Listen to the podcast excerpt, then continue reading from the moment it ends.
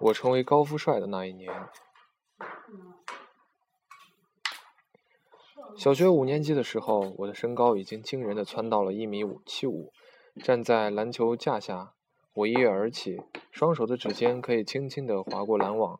那时候，我瘦得好似一副风筝架子。为了和普遍比我矮半头的同学协调混搭，我在走路时拼命窝腰，好似一尾水中游歌的虾。这种常见的海洋生物在北方有一个好听的名字，叫富贵虾。可是用我们的土话喊出来却是拉尿虾。那天我站在男厕所的台阶上，一边思考一边小便，用强劲的尿柱在墙上一会儿画出一个一字，一会儿画出人字。同班的磊子跨上台阶，稀稀疏疏地解开衣服，触电似的边尿边摇晃的厉害。我搭眼一扫，看见他。粗短的小鸡上浮着一层黑层层绒毛，像茂密的胡茬似的，散发着一种成熟的雄性魅力。视线很快转移到我身体的同样部位，那里一片荒芜，干净的像雪后的雨晴空。磊子白了我一眼，得意地笑起来，哆哆嗦嗦的，竟然还将他还在出水的神器收进裤子。随即腿上又是一阵急促的哆嗦。操，还没尿完。磊子迅速又掏了出来，双手忙活着一阵拷问，然后打完收工，嘴里嘟嘟囔囔嚷着：“哎，五哥，你怎么还没发育呢？”这话戳中了我的自卑，于是我草草完成我的画作，淡淡说：“少管闲事儿。”磊子是我的最佳损友，和我在同在校运动队，他的专长是百米，而我练篮球。他上五年级那年就能和初二的学长跑得一样快，而我。虽然是全队个子最高的，却常常在比赛中打不住、打不上主力。磊子很帅，高鼻梁、大眼睛，头发乌黑发亮。最重要的是，生来就就有点自来卷。在那个费翔老师用冬天里的一把火燃烧了整个赤县神州的年代，自然卷这种抒情的发式、发式、发式，安静地散发着天然而高贵的优越感。而我除了海拔略高之外，在他面前似乎一无长处。当然，这样的差距还有很多，比如磊子他爹是桥梁工程师，满世界的出差旅行，满世界的给他买各种漂亮的衣服和帅气的运动鞋。而我爸爸是一个木匠，对，一个木匠。我家后院里时常堆满各种圆、圆的、粗的木料，房间里常年飘着一种木屑的味道，各种大小。各色样式的柜子整齐地码在前庭。对了，我刚上小学的时候，爸爸常常告诉我，他制作的柜子其实是一种神秘的时光机，人钻进去，关上柜门，时间就会飞速地旋转，以至于你在柜子里坐了很久，开门出来时候，发现时钟其实只走掉了小小的一格。这事儿我在童年的时候一度信以为真。因为我每次被爸爸一阵怂揍之后，他都会将我扔进他的柜子，在那黑暗无光、满是木屑味的时光时空里，我哇哇的哭上一泡。最后，我爸打开柜柜门，淡淡的问我想通了没有。我委屈又无奈的点点头，擦干眼泪，吸回上唇的鼻涕，兔子一般的从柜子里窜了出来。看时间，哇塞，原来真的不到十分钟。可为什么会感觉有那么久？扯得有点远了，大家一定在少年时有过相似的经历。当你遇到一个帅气、土豪又发育很良好的同学，而他恰巧又愿意和你做小伙伴时，你们很自然、很快会鬼混到一起，成为亲密无间的损友与玩伴。虽然成为亲密无间的损友与玩伴，已不如人的感觉，偶尔会跳出来作祟，可狐假虎威、狗仗人势的虚荣心，迅速会将自卑心干翻在地。然后势逼兮兮的觉得 we are a team，整个人生也浑然臭牛逼起来了。每天放学我都会和磊子走在一起，他矮我半头，而我愿意为他弯曲半条脊椎。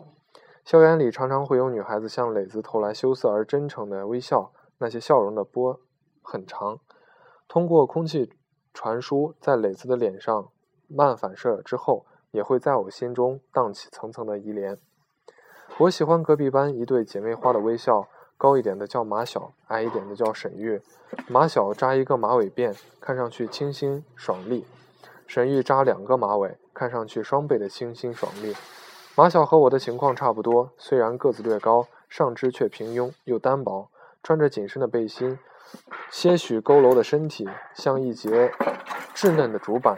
沈玉则圆润很多，胸部微微发育，小巧而紧致的罩杯把她照顾得如同一款包装很精致的糖果。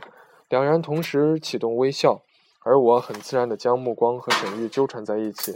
他会不自觉地脸红，我也会，我会心跳加速，我猜他也会。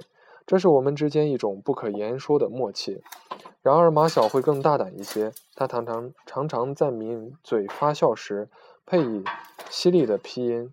鼻音，那是介于哼和哈之间的一个音节，然后重复两次哼哈哼哈，既让人明确的知道他笑了，又会让你觉得他笑得矜持又斯文。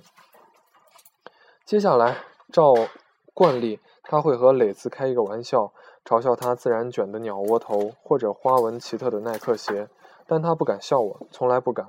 我以我俯视的目光象征性的扫视他的脸颊时，他也会意外红脸。这让我觉得有点尴尬，因为在我心里，我和沈玉才是幽默、幽微无言的一对。有一次校队打比赛，磊子、沈玉和马晓都在场外观看。我抢到后场篮板，一路带球突破，杀进前场，起三步时被对方队员撞倒，在加速坠落中。我将球迅速地抛向空中，然后狗啃屎一样的重重摔倒，球在篮筐上颠了几下，最终还是掉进了对方球员的手里。五哥，你他妈为什么不传球？在我从地上爬起来的瞬间，在队友和教练的责骂声中，我看见沈玉惊得捂上了双眼，而马晓上了发条似的，可劲儿的高频地输出着他的掌声。赛后，我搭在磊子的肩膀上，一步一瘸地滚回家中。马晓和沈玉迎面走来。我有些惭愧的不敢看沈玉的眼睛，马晓则很奇怪的没开磊子的玩笑，只是淡淡的对我说：“虾顾哥，你那个球很棒了。”天哪，在我人生灰暗无光的时刻，他居然没有用土话里叫我拉虾、拉尿虾，而是在我的学名虾姑之后，有情有义的加上一个哥字，好意外了，有木有？虾谷哥就好像行走江湖的途中，看见一帮子臭要饭的在晒太阳，突然双手抱拳惊呼一声：“丐帮的朋友，你们辛苦了！好善解人意，有木有？”我在马小难得的柔声细语中，还是将目光锁定在了沈玉美丽的身影。可是那天他终究什么也没说。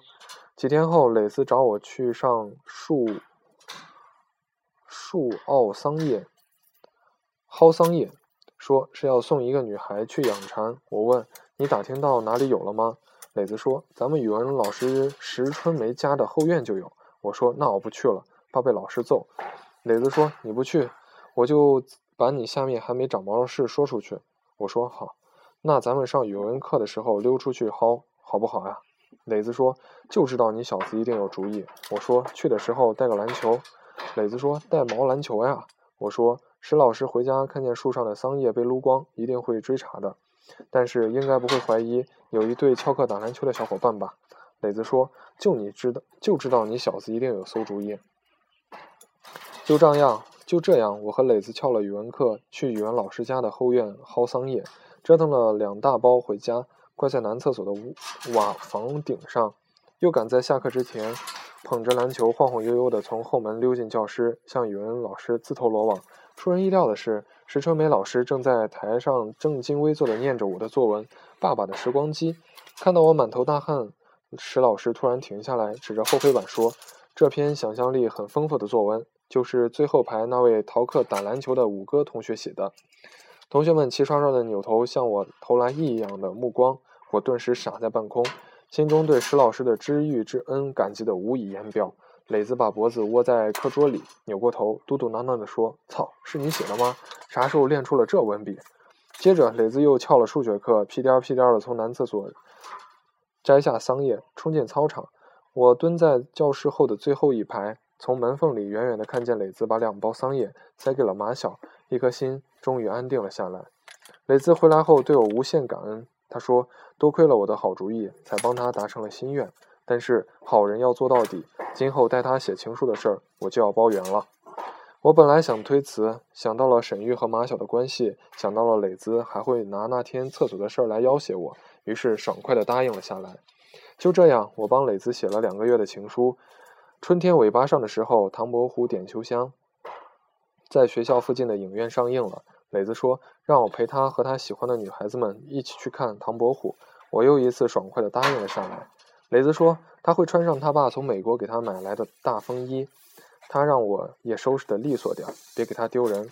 我溜回家中，心中的小鹿小心头小鹿打滚，在家里翻箱倒柜的折腾了好一阵儿，最后找出了我爸的一套西装，那是前年我小姑舅结婚的时候，我妈给我爸买的，而我的身高已经逼近幺八幺八零了。我简直完全值得驾驭起这样一套拉风的玩意儿，没再多想，我迫不及待地换上了我爸的大衣。而更惊人的是，西装的上衣口袋里居然藏着一张五十元的人民币。我大步流星地走出门外，春风柔柔地划过我的脸颊，阳光在我的脑门上闪闪发亮。我将手插进贴身的衣袋，真实而有力地揉搓着这一张五十元的大票。我觉得我的人生从来没有这样高大过、帅气过、富有过。红星影院的门口，沈玉和磊子已经提前到达。沈玉捧着一小袋糖炒面，磊子抱着一个中筒的爆米花，不停地撸起他那美国大风衣的袖子，查看手腕上的时间。他们对我这样的伟岸成形象熟熟视无睹，让我觉得有点尴尬。最后，还是沈玉打破了尴尬。一向沉默少言、温文尔雅的沈玉，终于跟我正式的说了一句话：“要不你在这儿等会儿马小吧，我们先进去了。”我们，磊子和沈玉点点头示意。我最后一眼望向沈玉，他吐字明白又轻快，就是简单的几个字，像带着锯齿锯齿的钢条一样，一点一点彻底的割裂了那些曾经无言的默契。为什么不是我和他？不应该是我们才对吗？风突然停了。房屋斜斜的影子趴下来，人们安顿了。街上再没有嘈杂声、叫卖声、汽车喇叭声。我的腿甚至有点不自然地抖动起来。阳光分外的暖，额顶的汗水一层层地渗透出来。马小终于还是来了，虽然穿着长裙，可还是连蹦带跳地跑了过来。他靠近我时，我意外地发现他穿着一条粉红色的吊带文胸。浮雕式的花纹，连同虚张声势的罩杯，在月白色的衣襟里上下扑腾，像心跳成像的，像心跳成像的光学造影。他一定是因为屡试屡次试穿文胸而耽误了时间。这样想时，我迅速地对他滋生了好感。要是他此时再喊我一声“虾骨哥”，我今天一定做他牵手离开的男嘉宾。对，就是这样。给我们来个最大的爆米花。我对服务员说。走出影院已是黄昏时分，正像唐伯虎点中了秋香，而沈玉和磊子自称我们一样，眷人家属，家人眷属，美好爱情的大结局总会给人长久的温暖。马九突然说：“好帅啊！你是说庞伯虎吗？”我显然明白了，马小是在夸赞我西装革履的样子，不是你刚买爆米花的样子，阳刚劲儿十足，真的好帅。马小斩钉截铁地对我说：“那感觉比你罗锅着腰走路帅，比平时打球都帅，比你穿着西装还帅。”我憨憨地笑笑说：“所以你是那个传负责传递桑叶的女孩。”马小说：“所以你是那个代写情书的男孩。”我大惊，忙问说：“你怎么知道？”马小说：“沈玉给我看信上写着你头顶扬起的马尾，向我出手的三分球弧线时，我就知道是你了。”余晖斜斜，橘红色的阳光打湿了柏油路、柏油街道，透出了一股果粒橙的味道。我不知从哪儿来的勇气，居然邀请了马小去我家小坐，在前庭的大柜子前，我生平第一次有点自豪地向马小介绍了我爸的时光机。可没成想，正说着，我居然听到了爸爸从后面后院开锁进门的声音。为了不至于让我爸发现我偷穿了他的西服的糗事儿，免一顿怂揍，我几乎是不加思索地拉着马小的手，跳进我爸的大柜子里。由于情况紧急，我完全没有体会到第一次握紧少女手指的时那种冲动、热切和无以言表的美妙。由于情况紧急，在我听到爸爸砰的一声锁门离去之后，我和马小的手还是紧紧地攥在一起。如果这真是时光机，该有多好！我们就这样悄无声、悄声无息地躲在里面，纯粹的黑，纯粹的喘息，纯粹的心跳，任凭时光飞逝。就这样手牵着手，在青春萌动的一瞬间，走完一辈子，白头偕老。马小在我胡思乱想的时候，将手迅速地抽了出来，我猝不及防，被他用力向前一带，猝然地向他倒了过去。我在撑住木柜门的瞬间，闻到了一种悠悠的味道，那不是木屑味，是香的、甜的，若有若无的。我的脸颊迅速红热起来。在抬起头的瞬间，擦到了马小比我更加红热的脸颊。就在那时，我猛然推开时光机的木门，快速走向了卫生间。可是我尿不出来，我惊恐地认为我是病了。那是我从未体验过的人生经历，两腿之间不再细软，仿佛石化了一般，变得木然、坚硬、挺拔。我用双手不断地拷问、纠结，借着黄昏幽弱的光火，我惊奇地发现，我从前如雪后。晴晴空一样干净的处女地上，不知不觉竟生出了两根黑丝，它们打着卷，倔强地向上生长着，像一对坚挺的问号，像磊子头顶自然卷的长头发一样，散发着天然而高贵的优越感。